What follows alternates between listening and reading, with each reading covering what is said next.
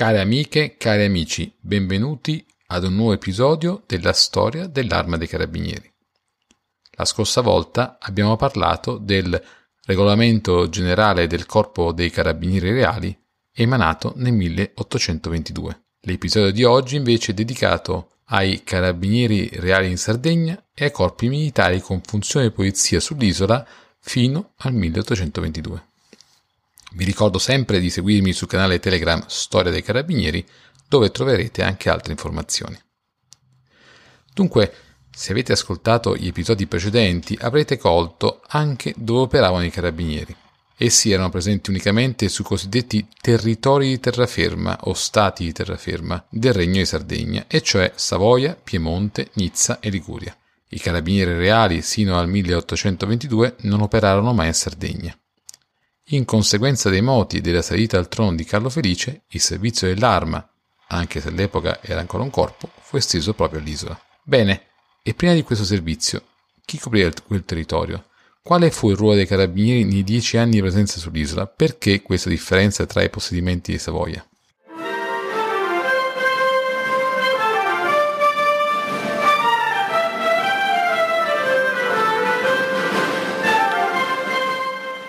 Partiamo dunque da quest'ultima domanda. Quando i Savoia presero possesso dell'isola nel 1720, dovettero accettare gli ordinamenti che vi erano presenti e rispettarli senza poterli modificare. Appunto nel 1720, con il Trattato di Londra, l'isola passò ai Savoia e Vittorio Amedeo II divenne re di Sardegna. In quel periodo di incertezza politica, il territorio dell'isola rimase senza controllo questo stato di cose diede così via libera al banditismo e alla criminalità rurale. Il disordine e l'insicurezza nelle campagne, già notevoli nei secoli precedenti, divennero sempre più gravi. La popolazione della Sardegna versava in uno stato di miseria diffusa e i problemi erano tali e tanti che il governo sabaudo sperò per un po' di tempo di cedere l'isola in cambio di qualche altro possedimento. Tuttavia questi problemi non poterono essere ignorati a lungo. La questione del banditismo fu la prima a essere affrontata con decisione attraverso l'uso di contingenti militari, impegnati contro i malviventi soprattutto nelle montagne del Logudoro della Gallura. Gli interventi repressivi colpirono anche le popolazioni dei villaggi soggette a perquisizioni e arresti di massa, ma non furono sradicate le cause del banditismo, cioè le condizioni economico-sociali e culturali della società sarda. La miseria dei sudditi rappresenta la prima causa del banditismo, che però traeva nutrimento da una mentalità diffusa tra la gente, i banditi erano considerati i salvatori del popolo in miseria e le loro azioni furono cantate nelle poesie popolari poiché interpretate come l'unica forma di difesa e di ribellione alle prepotenze delle classi dominanti dello Stato. Nei primi tempi, quindi, l'attenzione di Savoia fu diretta a tenere sotto controllo l'isola e garantirne l'ordine interno. Gli ordinamenti tradizionali del periodo spagnolo furono conservati, anche se il sovrano piemontese evitò di convocare il Parlamento, impedendo così alla nobiltà, clero e alla borghesia di far sentire le loro richieste. Con Carlo Emanuele III, nella seconda metà del XVIII secolo, l'atteggiamento politico cambiò e gli spinse per modificare le condizioni dell'isola. A questa spinta riformatrice diede un notevole contributo l'azione del conte Lorenzo Boggino, cui fu affidata nel 1759 la direzione politica di tutti gli affari riguardanti la Sardegna. Egli, con la riforma dei consigli comitativi, creò organismi di villaggio in grado di contrapporsi al potere feudale e di limitarne gli abusi.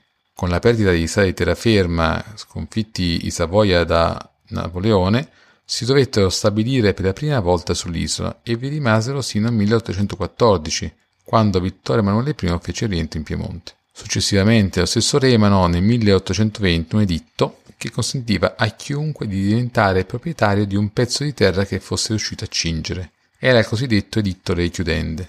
Nel 1827 il re Carlo Felice estese alla Sardegna il nuovo codice civile, abrogando così l'antica carta dell'Ogu, legge di riferimento generale per tutta l'isola, sin dai tempi di Eleonora d'Arborea, mantenuta in vigore dai catalani e spagnoli. Tra il 1836 e il 1838 il re Carlo Alberto infine abolì il sistema feudale. In tutto questo periodo dunque come fu esercitato il controllo dell'isola? I Savoia vi trovarono le milizie locali, costituite da cittadini che fornivano la propria disponibilità in cambio di esenzione da tributi, limitando così l'impiego di truppe a piedi e a cavallo per non ridurre la forza dell'esercito in terraferma. Le vicende delle forze militari con compiti di polizia che hanno operato in Sardegna sono piuttosto complesse. Sin dal 1726 in Piemonte furono costituite tre compagnie di dragoni da inviare in Sardegna con funzione di controllo del territorio. I dragoni, per chi non ha cognizione, rappresentavano una sorta di specialità interna alla cavalleria. Ho detto una sorta perché per loro la cavalcatura aveva generalmente la funzione di mezzo di trasporto e non di combattimento. Infatti, questi erano equipaggiati in genere con armi di fanteria, perché una volta raggiunte le posizioni assegnate in caso di combattimento avrebbero combattuto appiedati. Dunque, si trattava di fanteria montata e non di un vero e proprio reparto di cavalleria, che però aveva comunque dei costi maggiori rispetto a una semplice unità di fanteria. Nel 1764 la necessità di contrarre i costi per la gestione ordinaria dell'esercito spinse il viceré a ridurre le tre compagnie a due e quindi nel 1776 il reparto, inizialmente denominato semplicemente Dragoni di Sardegna, fu ridenominato Corpo dei Dragoni Leggeri di Sardegna. Due anni dopo gli organici furono incrementati. Furono costituite infatti quattro compagnie raggruppate su due squadroni. L'impiego avveniva creando piccoli distaccamenti nelle principali località, allo scopo di esercitare un controllo del territorio capillare, anche se questo poi danneggiava l'unitarietà del reparto e degli altri contingenti militari che coadiuvavano i dragoni. Questi potevano operare autonomamente o insieme a miliziani e barracelli, i Barracelli erano una sorta di squadra di guardie campestri dei comuni che si rinnovava periodicamente nell'ambito della comunità rurale o urbana con il compito di pattugliare il territorio, proteggere le attività agricole, prevenire i reati, sorvegliare i beni rurali. Si trattava di un modello adottato dalla metà del XVI secolo che svolgeva funzioni di polizia rurale e in qualche misura di società di assicurazione. L'impiego dei dragoni leggeri creò non poche tensioni, talvolta perché il potere regio era esercitato attraverso questo piccolo reparto che si inseriva all'interno delle complesse dinamiche sociali della Sardegna del tempo. Con l'armistizio di Carasco dell'aprile 1796 e la pace di Parigi del maggio successivo finì la lotta dei Savoia contro Napoleone. Nel 1799, allo sbarco di Carlo Emanuele IV in Sardegna, vi erano pochissimi reparti, tra cui i dragoni leggeri. Nel 1806, con l'arrivo di Vittorio Emanuele I in Sardegna, vi furono piccoli interventi, tra cui dobbiamo ricordare la denominazione del reparto in Cavalleggeri di Sardegna, questa volta organizzato su tre divisioni, ognuna su due squadroni con poco meno di 550 uomini, ma nel 1812 le eccessive spese ne consigliarono la riduzione a meno di 400. Rientrati nei territori di terraferma e assunto regolarmente il suo potere in qualità di re di Sardegna, Vittorio Emanuele I riorganizzò i vari corpi. Nel 1818, con una parte significativa della Reale Gendarmeria genovese, fu costituito il Corpo dei Moschettieri di Sardegna. Ma i due corpi militari con funzione di polizia evidentemente non avrebbero risolto alcun problema di sicurezza pubblica. Così, per garantire un più efficace controllo del territorio, fu istituito con legge patenti del 2 giugno 1819 il Corpo dei Cacciatori Reali di Sardegna. Anche questo nuovo corpo, nato dalla fusione dei due preesistenti, non ebbe vita facile. Organizzato su circa 700 uomini, fu soppresso nel 1822, quando Carlo Felice destinò sull'isola i carabinieri reali attraverso la costituzione di due divisioni separate agli ordini di un colonnello in secondo. Molti appartenenti ai corpi già presenti sull'isola furono assorbiti da un nuovo contingente militare con funzione di polizia, destinato per l'appunto alla Sardegna. Per quanto riguarda i cacciatori reali di Sardegna, va ricordato che il nuovo corpo nasceva dalla fusione di ciò che rimaneva di due distinti reparti persistenti, cioè il reggimento cavalleggeri di Sardegna di cui ereditava l'anzianità nell'armata e il corpo dei moschettieri di Sardegna. Dal primo proveniva un piccolo contingente che era stato in precedenza inviato negli stati di terraferma, mentre dal secondo la totalità del personale appiedato. Va ricordato che a loro volta i moschettieri di Sardegna erano stati costituiti nel 818 a Genova, assorbendo parte del personale della Reale Gendarmeria Genovese e di altri corpi militari. Con la costituzione dei cacciatori reali di Sardegna è dunque definito un dispositivo misto, composto da unità piedate e montate, necessarie a esercitare un adeguato controllo del territorio. L'unità era organizzata su uno stato maggiore, quattro compagnie a piedi e quattro a cavallo, con una forza organica iniziale di circa 700 uomini agli ordini di un colonnello allo scopo di garantire una maggiore fedeltà alle istituzioni e di ridurre il fenomeno della diserzione che era molto diffuso negli eserciti dell'epoca, fu vietato l'arruolamento a chi non era suddito del regno. La costituzione dei cacciatori reali di Sardegna corrispondeva a un bisogno di sicurezza che altri organismi con funzione di polizia, nel più ampio senso di significato, non erano riusciti a garantire. Infatti, in un pregone, un testo normativo dell'epoca emanato dal viceré, pubblicato il mese successivo alla legge patenti dell'819, era espressamente indicato che la particolare istituzione aveva lo scopo di custodire le proprietà e di difendere le persone. Si trattava di un corpo di militari prescelti, soggetti ad una rigorosa disciplina, guidati dall'onore e dal dovere, scevri dello spirito di partito, degli oti e parzialità frequenti nei villaggi sparsi in tutto il regno. La strategia di gestione del mantenimento e della sicurezza pubblica si dovette basare principalmente sui presidi territoriali. La moltiplicazione delle stazioni maggiormente garantirà l'universale tranquillità felicemente ricondotta nel regno, garantendo i frutti della terra e la conservazione del bestiame, e il regno godrà pienamente dei primari e dei massimi benefici di un buon governo,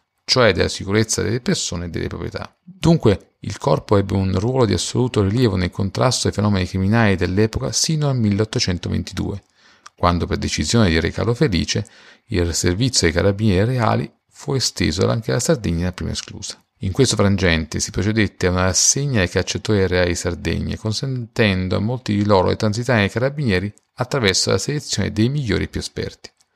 In tal modo sarebbe stata garantita una continuità nell'esecuzione del servizio istituto, ragione primaria dell'avvio della presenza dei carabinieri sull'isola. Con il pregone del 10 luglio 1819, Viceré estese al neocostituito Corpo dei Cacciatori Reali Sardegna le attribuzioni già conferite al Corpo dei Moschettieri, affidando al nuovo organismo anche l'uffizio dei barracelli in tutto il regno. Era necessario ora attribuire più chiaramente competenze e responsabilità da esercitare su- sull'isola. Dunque, seguendo le disposizioni del sovrano, era stato costituito un corpo che si potrebbe definire speciale, composto da cacciatori a piedi e cavallo, che doveva tra l'altro garantire la proprietà privata e tutelare la vita degli individui. I cacciatori avrebbero potuto meglio garantire anche lo svolgimento delle funzioni già attribuite alle compagnie baracellari, antica istituzione di polizia rurale a carattere locale. A differenza della struttura baracellare, l'inquadramento militare gerarchico e la potestà disciplinare in capo agli ufficiali offriva la possibilità di un intervento immediato qualora il cacciatore avesse deviato dai propri doveri. Si tenga conto che il futuro sovrano, quando era ancora viceré, sottolineava senza mezzi termini nell'introduzione del pregone come Barracelli avessero disatteso ampiamente l'assolvimento delle funzioni loro assegnate. Il testo normativo affermava che era dimostrata chiaramente l'insufficienza delle modalità di gestione, nonché i gravissimi disordini che ne derivano, tanto più che il tipo di servizio aveva addirittura portato alla rovina interi patrimoni con una certa frequenza, nonché creato inimicizie, lite interminabili vie di fatto, risse, delitti di ogni genere. Il documento prefigurava anche che la situazione sul territorio sarebbe migliorata di molto anche attraverso la moltiplicazione delle stazioni, che avrebbe garantito un maggiore controllo del territorio e l'universale tranquillità felicemente condotta in Sardegna. Proprio allo scopo di gestire un territorio che si presentava molto complesso e una serie di problemi, il biglietto del giugno 19 aveva infatti attribuito al corpo dei cacciatori reali Sardegna le attività eh, già devolute ai moschettieri. Quindi i cacciatori reali avrebbero sostituito in toto anche le compagnie Baracelli. Ciò avrebbe comportato peraltro il pagamento dei diritti che erano stati a suo tempo assegnati a tali compagnie, mentre la competenza sulle denunce dei beni e sulle esazioni sarebbe rimasta agli uffizi di primaria ispezione di Cagliari e Sassari. Con tale disposizione normativa dunque furono soppressi finalmente i Baracelli.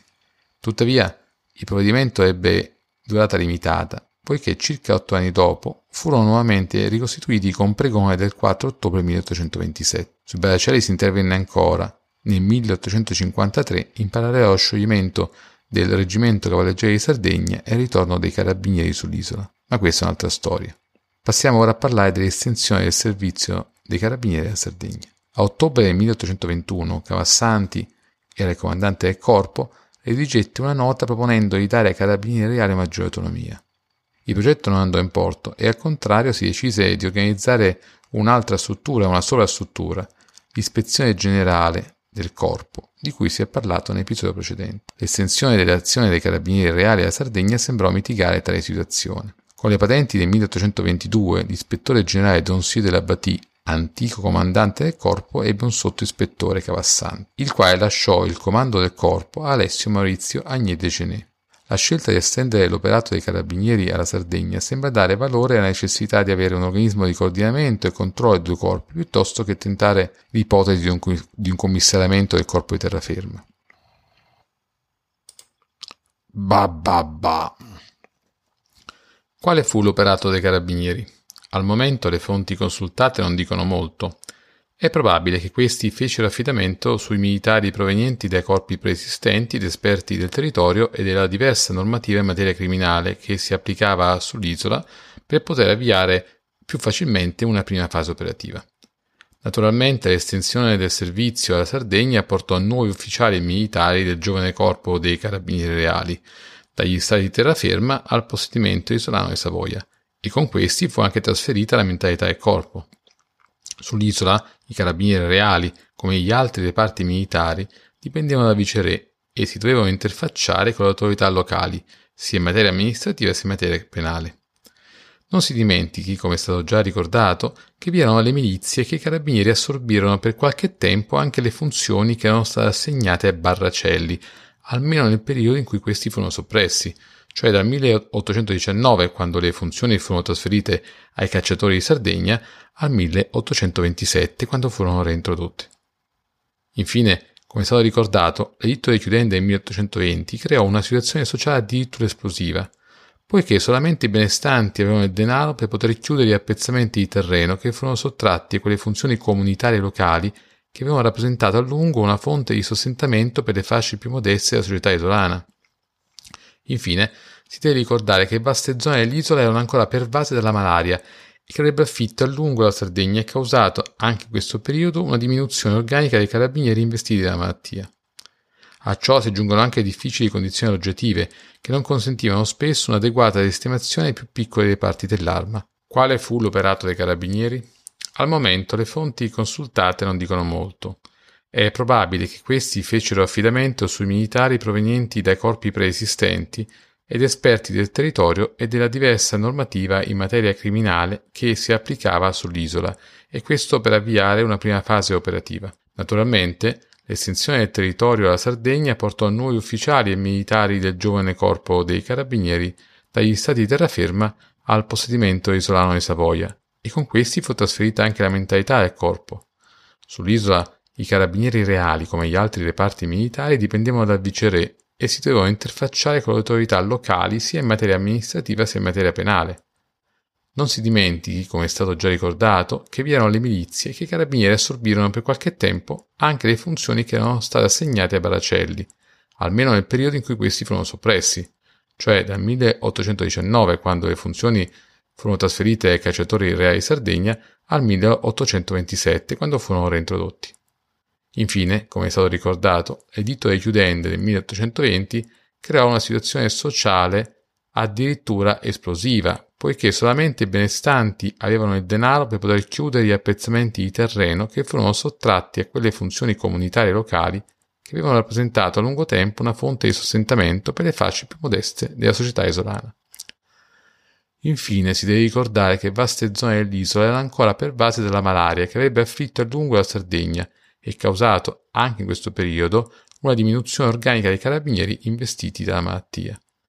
A ciò si aggiungono anche le difficili condizioni alloggiative che non consentivano un'adeguata sistemazione ai più piccoli reparti dell'arma, le stazioni. Infine, uno dei protagonisti fu il comandante dei carabinieri in Sardegna, il colonnello in secondo Luigi Ricchieri di Monticheri, già locotenente colonnello in secondo, che gli si impegnò l'incarico per quasi tutto il periodo della presenza dei carabinieri sull'isola, ritornando a Torino il 12 gennaio 31, quando fu promosso colonnello in primo comandante del corpo. In definitiva, la presenza dei carabinieri in Sardegna fu una conseguenza del moti del 1821 e della necessità di riorganizzare il servizio delle forze dell'ordine in tutto il regno, estendendo all'isola quanto già disimpegnato dai carabinieri sui restanti domini di Savoia. In conclusione vorrei ricordare una cosa che a me sta molto a cuore. Cercando su internet potrete trovare alcune cartoline della Legione Carabinieri di Cagliari che riportano in effigie un soldato dell'antico regime con il tricorno, la raffigurazione del dragone di Sardegna ha una ragione ben precisa. Infatti, finalmente, almeno a partire dal 1909, fu riconosciuto che la Legione Carabinieri di Cagliari fosse ufficialmente depositaria delle tradizioni dell'antico reggimento cavalleggero di Sardegna. Di conseguenza, la Legione fa risalire sui natali alla costituzione dei tre squadroni di dragoni inviati in Sardegna nel 1726 per contrastare il banditismo sull'isola. Dunque, nell'arma esiste un comando che è più anziano dell'arma stessa. Appare curioso, ma è così. Nel ringraziarvi di aver ascoltato questo episodio, vi invito al prossimo appuntamento che sarà disponibile tra due settimane. La prossima volta parleremo di uniformi in età albertina e vedremo come cambiarono alcuni particolari che ancora oggi si possono apprezzare nelle grandi uniformi dei carabinieri. Vi ricordo sempre di seguirmi sul canale Telegram Storia dei Carabinieri, dove troverete anche altre informazioni. A presto!